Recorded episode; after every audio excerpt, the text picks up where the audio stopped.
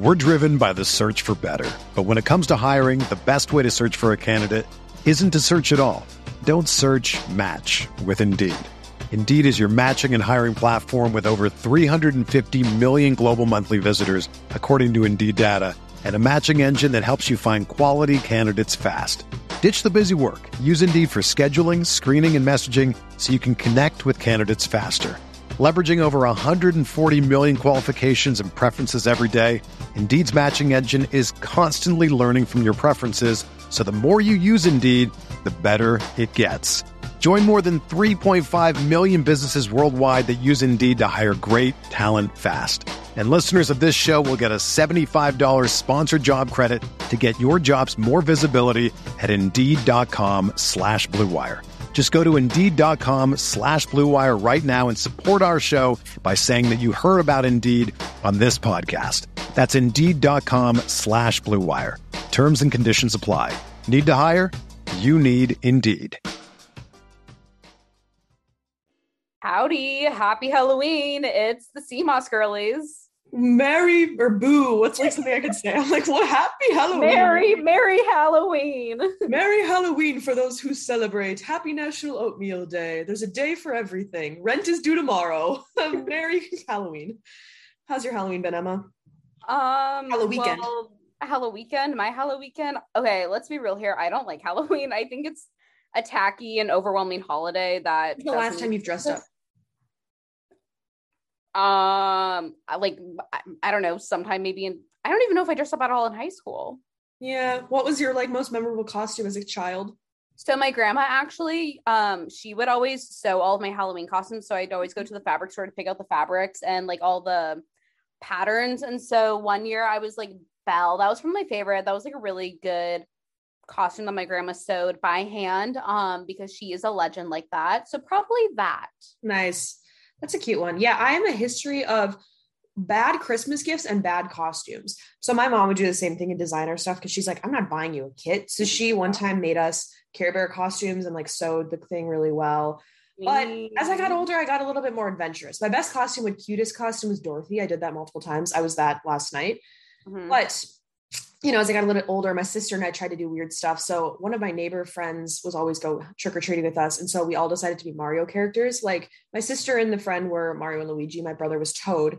I was Yoshi. Um, green suit, and I just like stuffed pillows, and I just look terrible. I have like purple glasses when I'm in seventh grade, and I'm like, this needs to get off the internet then- it continued. Um, one year I decided my sister was going to be a Razzles candy box. It's like this weird vintage candy. I was Mhm. like, I'm going to be a popcorn box. My mom would make us like tell her what we wanted to be like a month in advance of Halloween so she could do it. So she saved like a refrigerator box because we got a new refrigerator or some large appliance, a desk maybe. Put it vertically, cut out a head for me to stand in the box, like stand straight up. She took that insulation that looks like popcorn and sprayed it on top, you know, the, the red and white stripes classically down the sides. I was stoked. Halloween, I'm going to be a popcorn box. At every house, I would go down and pop my head out. My sister and I would go. My brother has disability, so he would never trick or treat it with us, but we all like took photos. I don't remember what he was that year. However, we go down, trick or treat. I pop out of the box, you know, walk to the next house with my stupid fucking box. I'm like 12 at this time. I get to the third house. I look at my sister and I go, I cannot do this the whole night. And she's like, Yeah, bitch, you are. Like, what what do you mean? So that was the worst costume because I was sweating the whole night from carrying that fucking box that weighed more than I did. Um, so yeah. How is how has Halloween 2021 been for you though? you know, I had no intention of going out last night. Um, my man, I don't know what to say, my crush and I, My person, my person, my partner, every straight person my says that once LP. my life partner. If you listen to How Long Gone, we've listened to them as well. So we had an activation. I'm kidding. So yeah, we were hanging out, and then he was like, "Okay, we're going to a party," and I was like, "Babes, I don't have a fucking costume." So we go to this first party, and I was in my Sandy Liang fleece and literally not in a costume. And then I actually coined myself as being a like a minority because there were very few women. So that was like my one costume. Like that could be my fucking thing. But then we went home and he was Napoleon Dynamite, and then we city biked to mine, and I became Dorothy. Um, so I was out until 4 a.m. unintentionally. Um, saw some girlies that I played college volleyball with at the function, which was weird um, because I hadn't seen them in a while. And Yeah, that's been my Halloween. Um, don't know, but also I didn't tell you this. Emma. we were discuss we pot we discussed before we click record Bessie's. I uh, realized that my when I took off my dress drunkenly last night, I ripped it. The entire seam is ripped down the back. That's So fun. cannot repeat that. Um, what about you, bestie? You've had some fun Halloween moments. Not Halloween. Um, yeah, I had a fun Halloween day. Did not go out. Um, As you should. a, um, a dude that I have been seeing Emma's we- a fan fan. my my man my my king um he has a car at the moment and so we drove up to brighton beach they have a thriving russian community and we went to a place called vintage it was like called like vintage specialty russian foods. And so we went there we got turkish rolls and whatnot then we went to this random like russian diner that like definitely did not want us in there. Got some like food to go and then we went on the beach. It was so windy and cold and we drank some soup together out of the can. Um we ate some bread with eggplant caviar and then like meat blintzes or whatever the fuck they're called. And the then we walked down and then we walked down to coney island. It was really cold. We were both freezing. And then we hopped in his little lexus and drove back. But i must say the brighton beach fun place. They like literally troll you and how they like name all of their businesses. Like i was like literally dying at like all the signs that i was reading Yeah, your um, story was popping off yesterday. yeah it was like truly psychotic. I loved every second of it. And then um ate some like cursed stuff for dinner and i think i went to bed at like 10 um yeah i'm very much known for not going out What was your favorite Russian food that you had and worst food? um honestly like the borscht soup the beet soup was good. It had like the most flavor. The little meat blintzes were like very oily Mm. and they kind of lacked flavor. But the eggplant caviar, low key slapped. Didn't really know what I was getting myself into with that. wow, one. the eggplant truther. You, you never know what you never know what those nightshades will do to you. But um, you know it it slapped. It slapped. I had some cursed food moments yesterday. Um, I mean, we went through three jars of Trader Joe's salsa just for no good reason. Um, so that started. That was our app. Kate is in her salsa era. Yeah, unfortunately, this guy and I just eat a lot of salsa. It's you used to like you used to be like very anti salsa. I feel like.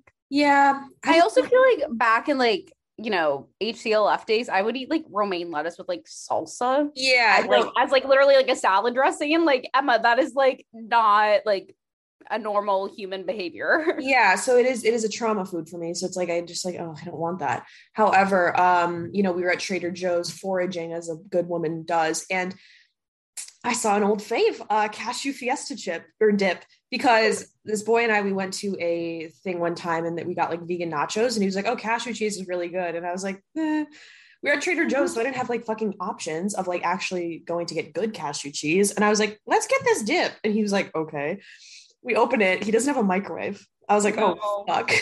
Um, I was like, do not eat this cold. Put it in the oven and like put it in the oven in a bowl. And then we dipped it in, chi- in chips. And he was like, it's fine. It's just like sweet. And then we wanted to get rid of it. So we had like rice bowls with like kabocha squash and everything. And he like the rice was dry, I guess. So he put the fucking cashew cheese on top of like sushi rice with like avocado, like Emily Mariko from TikTok style. I didn't really taste it at that point because there were so many other flavors, but I was like, wow, I'm really having um fiesta dip on top of rice. What the fuck? Classic. Hell yeah. But I need to get back in my bullshit. Em and I were saying, uh, for being wellness guides, we're kind of off our routine, but let us live. If you listen to that podcast and you're like, wow, Emma had Russian food and Kate had some demented shit, let us let us have a moment. Okay. Let us have a moment, but I do want to get back into some of my wellness rituals. I was reflecting. I was like, damn, I remember when I had like a little wellness ritual for every hour. And I don't know what has happened, but it's okay. I feel like fall is a good time to transition back into those to like, you know, make you feel good, um, feel balanced, at peace. Yeah. So if you're a wellness guide, you feel like falling off. Also, um, merch. Um, merch is out. I know a lot. I know, I know a lot of you all have bought your merch, but I know a lot of you haven't bought your merch. So please go support the Sea Moss Girly Empire.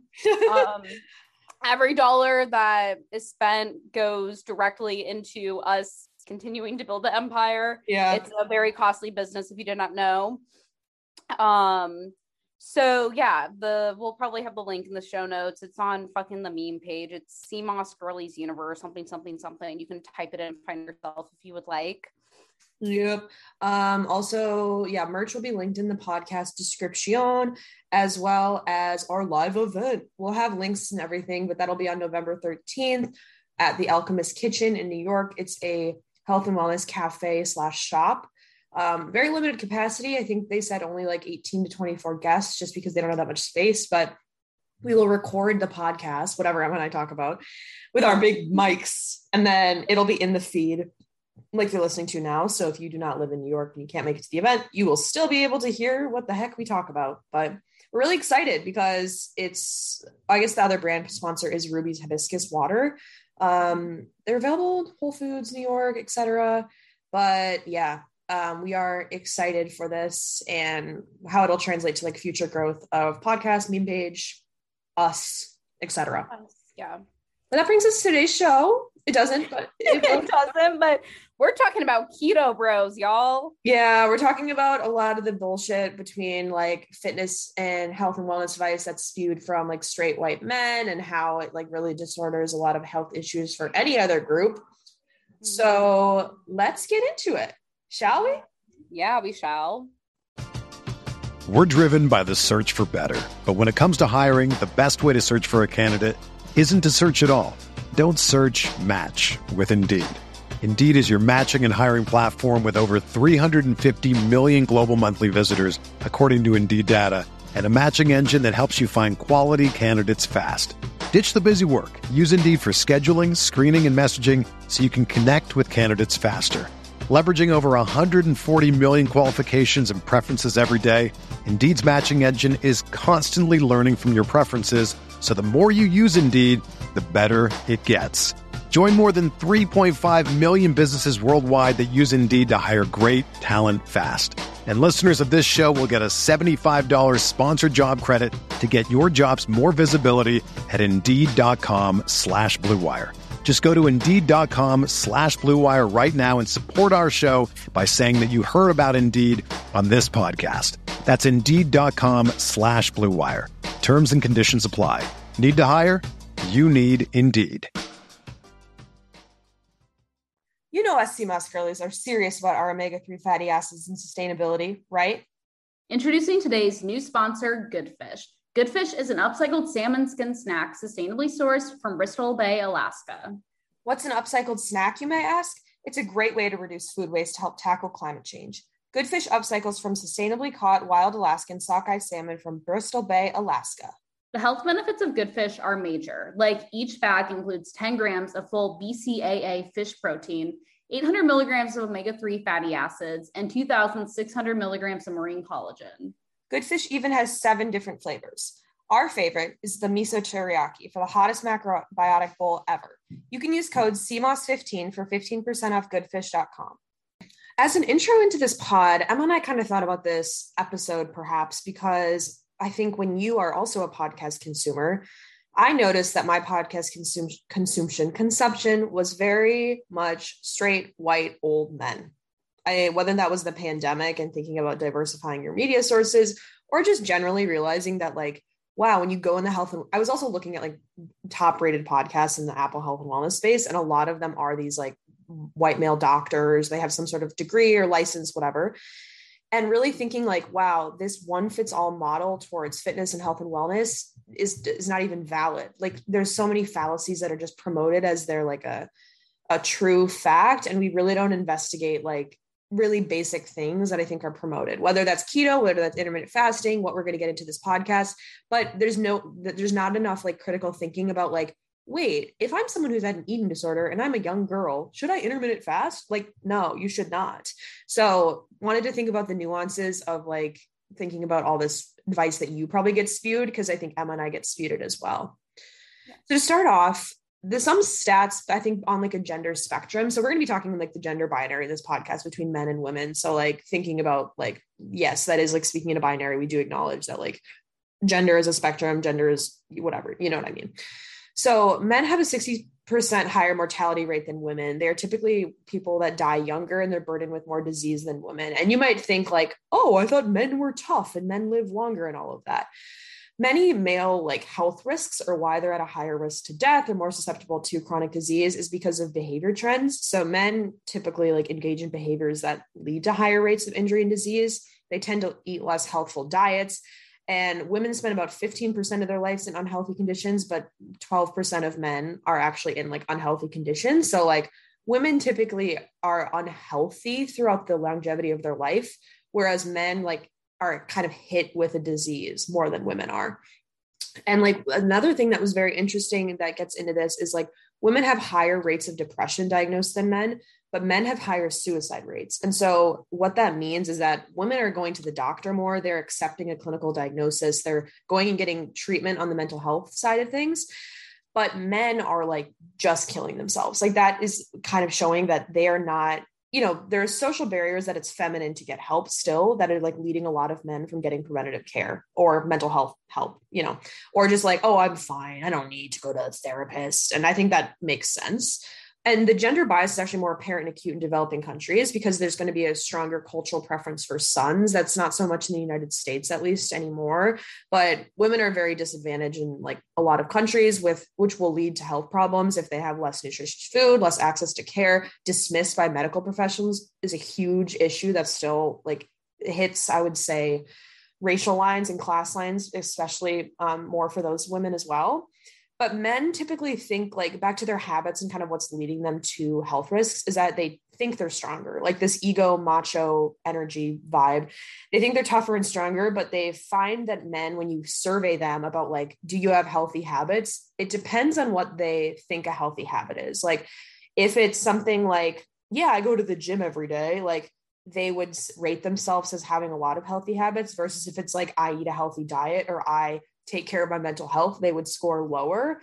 So it proves that there are still some like quote healthy behaviors and habits and lifestyle trends that are gendered and like women perform better on some and men perform better on others. Um, so that's just kind of like the intro into the show, like thinking about, you know, it's we're not saying like men get a green light for not going to mental health, but there's still all stigmas that do affect men differently. Yeah, and then I think also just talking about like body expectations versus like men and women, because I think this also then translates into like the type of like health and wellness products that are targeted and geared towards men as opposed to women, because you know men can experience eating disorders, and that often gets lost in conversation just because it is so dominant in like you know when it comes to women and eating disorders, and I think it's always associated that like women are the ones who experience these, and obviously you know, more women are seeking out treatment for eating disorders as opposed to men. But 20 to 40% of men are dissatisfied with their bodies, whether that be like muscle size and tone or weight. And within that, gay men are going to be at greater risk at experiencing body image issues as opposed to straight males. And they're going to be more vulnerable to social pressures. And so, whereas women are expected to be like, you know, super thin with as little fat as possible, men are kind of expected to be like stronger, bigger, faster, and just carry like lots of muscle and be like really like lean in tone and like how that translates to like supplements. I feel like it's more like performance enhancing supplements, whether that's like, you know, protein powders, creatine, etc. Whereas like for women, it's like debloat, um, like you know, acne pills and like hair growth supplements, like all the stuff to like, you know, really enhance your beauty as much as possible and be as like young looking as possible. Whereas for men, it's like to be like to see basically how strong and like muscular you can be. So that's kind of like, yeah, like the differences I think that between like men and women, and that like obviously, again, across the gender spectrum, like everyone is going to deal with like body image issues at different ways, and that like, you know, society and how everything's depicted on social media translate to different things for, you know, different genders. But that kind of gets into like, you know, these like major like health wellness influencers, if you want to call them influencers, kind of like in the the health and wellness space and specifically like that have kind of like made keto very mainstream and i'm sure you're really like familiar with a lot of these people. And what's interesting too and i think again this like ties into like some of the issues with you know like the wellness industry is that it is just like a lot of like influencers and people who like obviously do not have any sort of like special training and it's like should they be able to you know share and like spread all this information? I think like yes you can as long as it's like actually science to back it up but the first one is Dave Asprey. I'm sure y'all have all heard of him. You know, I'm sure you guys have listened to an episode or two of like Bulletproof Radio. but he is like considered the father of biohacking. He really is like the one who made biohacking like super like popular. And he's also the creator of the bulletproof diet and the innovator of bulletproof coffee, which is, you know, drinking butter with with yo coffee. Mm-hmm. And again, yeah, the trailblazer for like biohacking your body. Um and Asprey, you know, again, he basically is like most known for like losing a bunch of weight and like experimenting with a lot of different things to basically like maintain this like quote unquote healthy lifestyle. And when it comes to like fasting, he does recognize that and like keto, he does recognize the differences between like men and women. And he has spoken out about like how like women shouldn't follow like the traditional like you know keto and like intermittent fasting path that like most men are able to tolerate, which we'll get into later in the episode because of like different like hormonal um you know aspects when it comes to men and women. But he generally recommends that like women start with a less aggressive fasting schedules of 12 or 14 hours instead of 16 whereas like men can like literally fast for like an entire day and like do like the one meal a day diet and like be fine but asprey has like come under f- fire for like having no nutritional training or like medical degree and also just like whether like bulletproof and some stuff that he has created if it like really how effective they truly are and how valid the products are um but he really is like the trailblazer and like i think like he has made a huge name for himself and I've listened to a few of his recent podcasts, and he's kind of gone off the ether. And yeah. I think it intersects with like the politics of a lot of people in the health and wellness space, where they're so in a silo individualistic bubble where they're like, detoxify your body. And I, we were kind of talking about mm-hmm. this in Geneva, got into a conversation with some, people's comments on the podcast that it's like detoxify your body, intermittent fast. But like, okay, so you they're so far with like this hippie narrative and then they get into this extremely problematic like vaccines are cancer they're going to kill you like it's this weird like i don't even know on the spectrum where that would be politically but mm it's just so it's like libertarian i guess i don't yeah. know um, as someone who's like a, a student of politics but it's like yeah. a really weird pseudo cult that he has gone off the ether and just like said all this weird like stuff kind of individual blame covid va- vaccination and stuff and it's just like i've just come to a place where like i can't really respect that you know yeah and then a few others i'm just going to kind of like go through these pretty quickly but mark sisson um he's the founder of primal kitchen foods. He also has a blog and another podcast that i have listened to maybe some of you guys have as well. But he was a former endurance athlete turned like nutrition author and entrepreneur and he has like his most recent book again like the keto reset book again just highlighting that like a lot of these like you know how keto has become more mainstream is largely due to like males that are in whatever the bodybuilding space, etc. Next is Tim Ferriss. He is he went to Princeton and he's like based in Silicon Valley. He's a podcaster and an author as well, and he has written a lot about keto. But he did record one podcast episode. I don't know, I don't remember when it was, but it was with Dom D'Agostino. And basically, it was titled on like fasting ketosis and the end of cancer. And this episode was listened to like and downloaded by more than like a million people. So this really was like kind of the catalyst of like helping to push the keto diet into the mainstream. And lastly is Joe Rogan. um, I y'all know who Joe Rogan is, but again, he like truly is like one of like the most listened to podcasters. Very heavy male audience listenership, but he also further increased popularity of the keto diet by also featuring um, just like other med- doctors in the field who have studied a lot on like keto and ketosis. And the episode that he did with um, the same Dom D'Agostino guy um, was aired in 2017, has over like a million views on YouTube, and was also a stimulus and kind of like the upsurge and like the acceptance of the keto diet. And so again, I think it's like a lot of these guys, they are not like registered practitioners, etc., and they do kind of get into like the fuzzy, tricky waters where it's almost like, is any of this actually factual, or are you just kind of like also trying to sell a fad diet? And I think it can be really easy to get caught up as a woman. You know, there are very few I feel like podcasts in the health and wellness space that do also talk about these like complex issues because there's some that I listen to and it's just like how to like manifest yeah. and, like drink lemon water. And it's like okay well this is like stupid. I want to like listen to like actually like intellectual conversations but then like all the intellectual intellectual conversations are just like held by a bunch of white dudes talking about keto and like fasting for 24 hours and like only eating like veal. Yeah. And I think it's weird too like we were saying with Joe Rogan obviously his audience is like libertarian conservative men that do listen and abide by it but then you do have um, the same people that are like maybe left of spectrum politically that also kind of abide by the same bullshit. Like there's a one article that was written a few years ago that like got me interested in like the kind of bullshit with health and wellness. I think it's in Quartz or something. It's it's about the concept that Alex Jones, if you know him, he's like the radio host guy he i didn't know that he the way that he makes money is not obviously have sponsors because he's just is so fucking crazy far right wing and like problematic that no one sponsors him but he sells supplements. So he sells like male testosterone pills and like you know they're all heavy marketing like sexy pills or like male boost pills.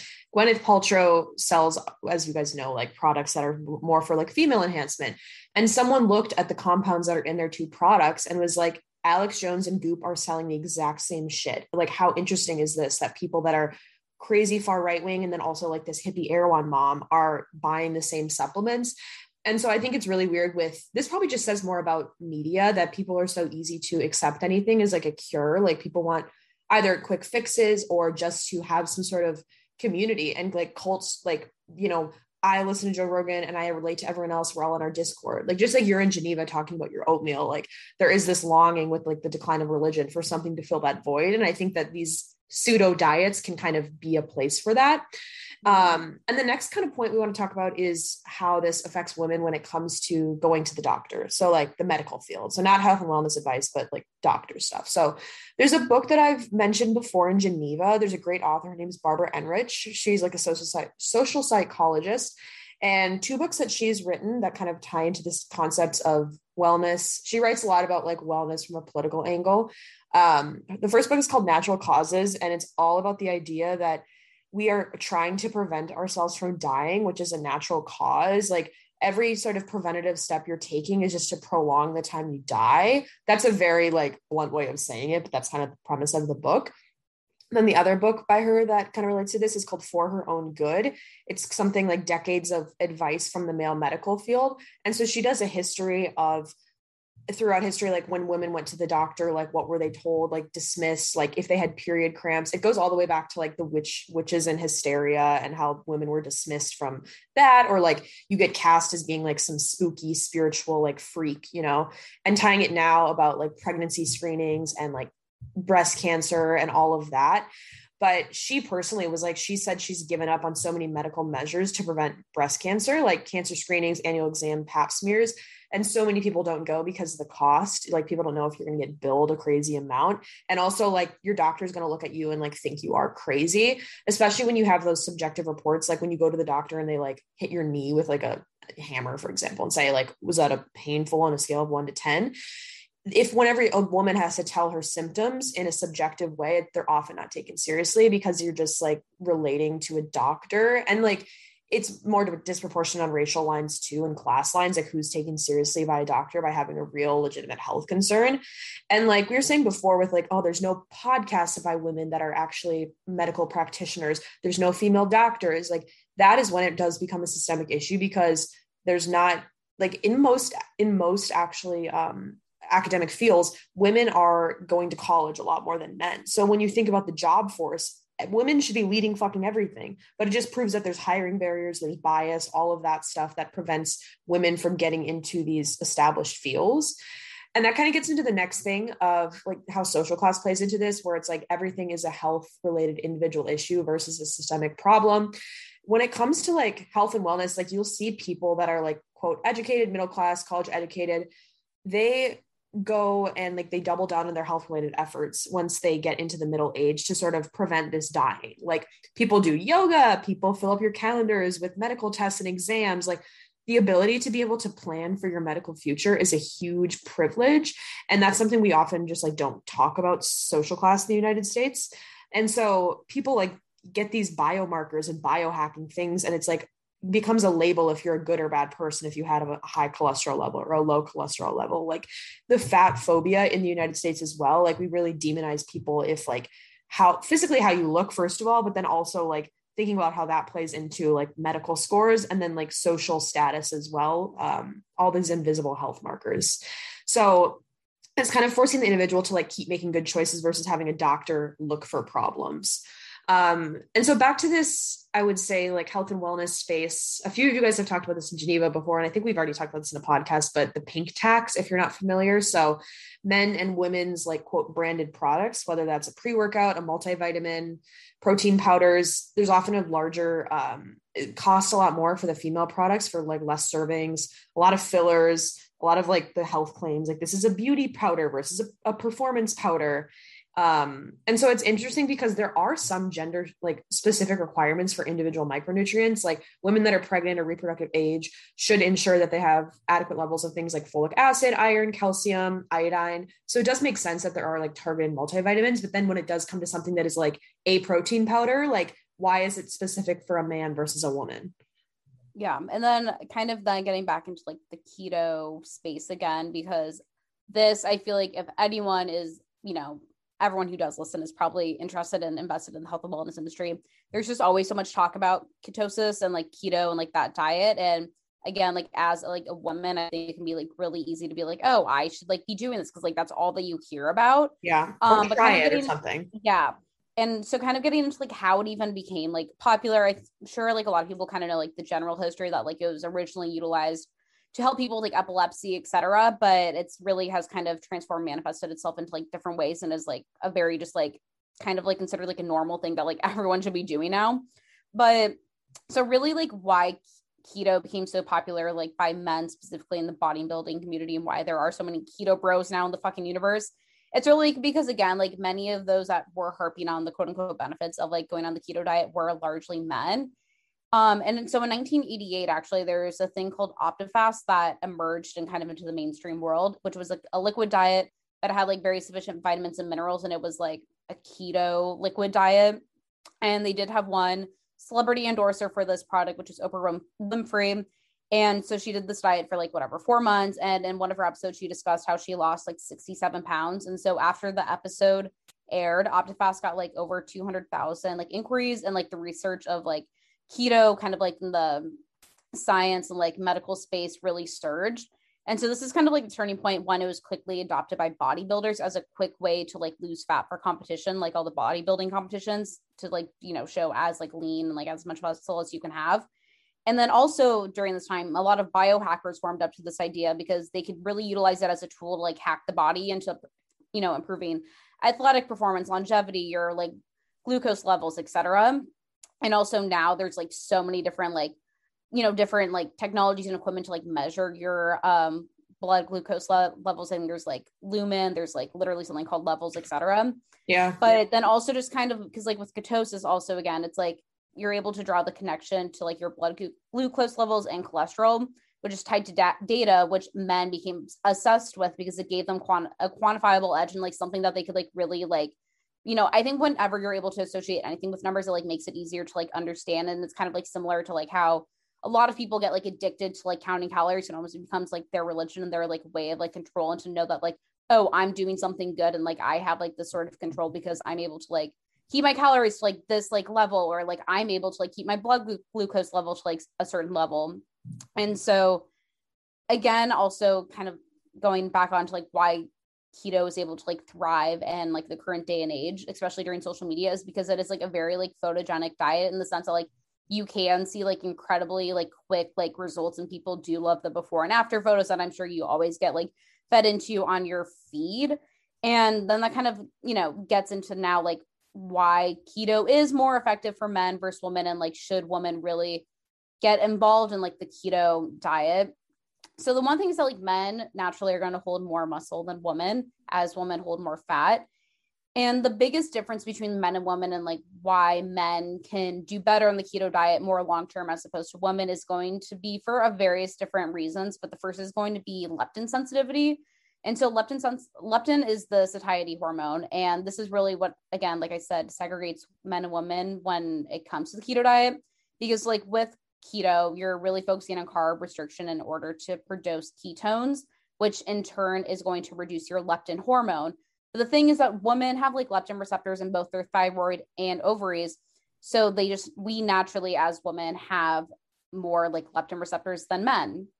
And when you have too low of leptin levels, it can cause things such as anxiety, insomnia, and like just like increased hunger over time and also menstruating women who do live like high stress lives which is basically all of us at this point yeah. are at extreme risk of having their cycle thrown off and also have a suppressed hormone production if they partake in the keto diet because of leptin sensitivity and again this is like a lot of things that i don't think are ever really discussed about in a lot of these like podcast episodes that you listen to or like when guys you know talk about keto and like the benefits in a very flippant way they don't really talk about the nuances and like how like you know there is a difference between like men and women and like luckily there are some people who do address it but i don't think it's like addressed enough and i think that become like a very slippery slope for a lot of a lot of people. Yeah and another thing too because we're getting like we're talking about hormones in a very like gendered like binary way once again um but if anyone has estrogen like hormones that are like artificially added as well like studies suggest that estrogen is playing a huge role in preventing people from losing weight on the keto diet um, and it's really interesting to think about future research because, like, right, with every buzzy health and wellness claim, you're probably not going to know anything on the clinical level for like 20 years. And I'm really interested in how this will affect like trans communities as well, with like thinking about hormone replacements and like health and wellness and kind of like biohacking advice for those communities because it is an area where like there probably has not been enough clinical studies there. Um, there is one person named Sara Gottfried who does focus a lot on like keto for women. And I know Asprey does, Dave Asprey does mention like keto for women a lot. Um, and so she found that people, female, her female patients were had a lot more problems on keto with their stress hormones, like Emma was saying, producing too much cortisol. It led to thyroid issues and menstrual irregularities. Um, so there's a lot of information about like the hypo hypothalamic pituitary adrenal like axis if you've heard that in podcast episodes before. So she's a good resource on that. The next thing with like fitness is that emma's kind of talking about like this constant like routine tracking of like what you're doing becoming obsessive with it. In the pandemic strava did a like report of like what was happening with their app downloads and all of that. And they said between april and september 2020 women aged 18 to 29 tracked their fitness 45% more than they did in the last year and men only like tracked it as like 27% so it's like interesting that and i think what plays into this is that a lot of people were working out at home. The the you know the cultural barrier of women going to the gym where it's like this gym bro culture it's intimidating it's like kind of just like annoying that there's all these dudes like probably staring at you if you're wearing leggings or like oh you can't use the squat rack. Like those barriers still exist from preventing women from like being taken seriously with fitness and another barrier with like gender equality with fitness is like an economic barrier. So there's costs with like purchasing equipment, gym membership fees. And the reason that women's like fitness probably went up is because people are doing shit at home. I mean, a lot of people probably paid for, you know, online classes and yoga videos, whatever, but not in the same way that gym memberships are like a huge barrier. And then the other thing is like a time barrier. Like women are typically the caregivers and their domestic workloads and roles are not actually factored into one, their they're not getting paid for that. And then two that's taking away their time to participate in physical activity. So it's just showing that like the way that women are expected to be in the home and raise your kids like that's another reason why women cannot advance in fitness like without title ix like my mom was a huge beneficiary of that as well. Um and yeah i think a lot of this a few resources that we have that i would say like to kind of close this out about like who could you turn to for good advice? Alisa Vitti is one that talks a lot about tracking your hormones. We've done a whole episode on that. So go back down and listen to it. Working out with your cycle is a new thing that is being promoted. Like I was on the Nike training app actually the other day, and they have a whole program dedicated to like 31 workouts and following your luteal phase and everything and like attending to your actual hormones. So that's cool that it's actually being fucking considered now.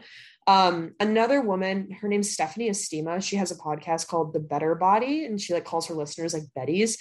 She actually did a recent podcast kind of negging these keto bros about like how they don't really care about women's hormones and like fasting is so gendered and like very just like binary minded. So she has a really good podcast. I think like Emma and I both listen to it um, now and then.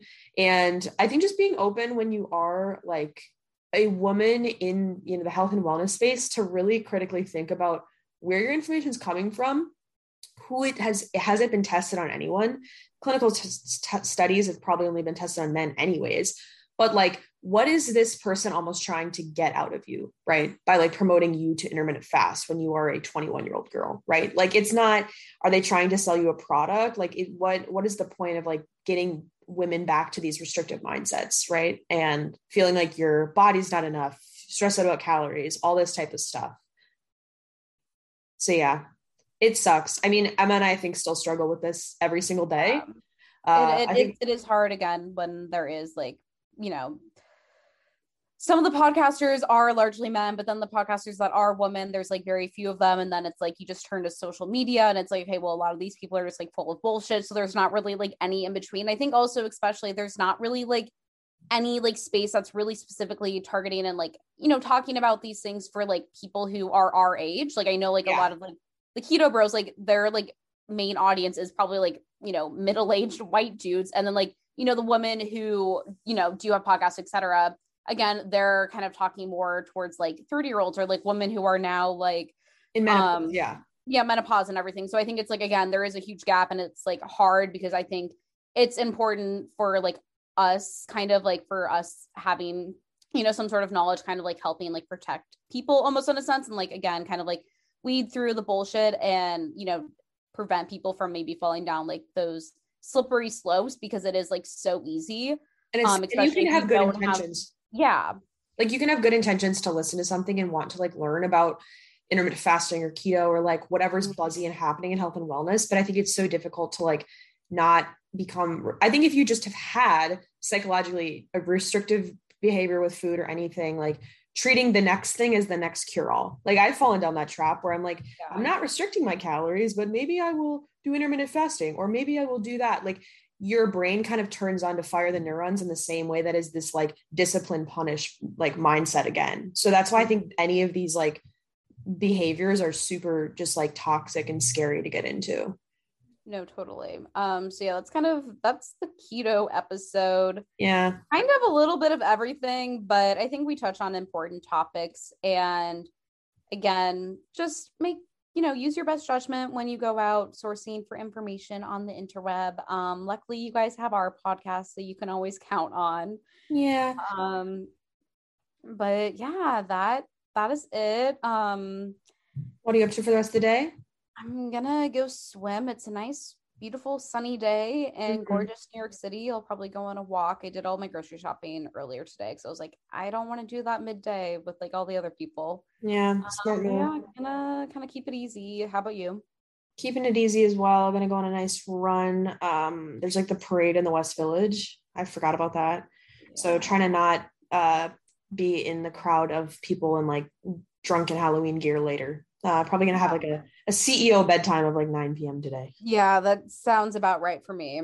Um, but yeah, that's the episode. Hope you guys enjoyed it. Don't forget to like, comment, subscribe, and buy your merch. Yes. All right. Bye, bestie. Bye.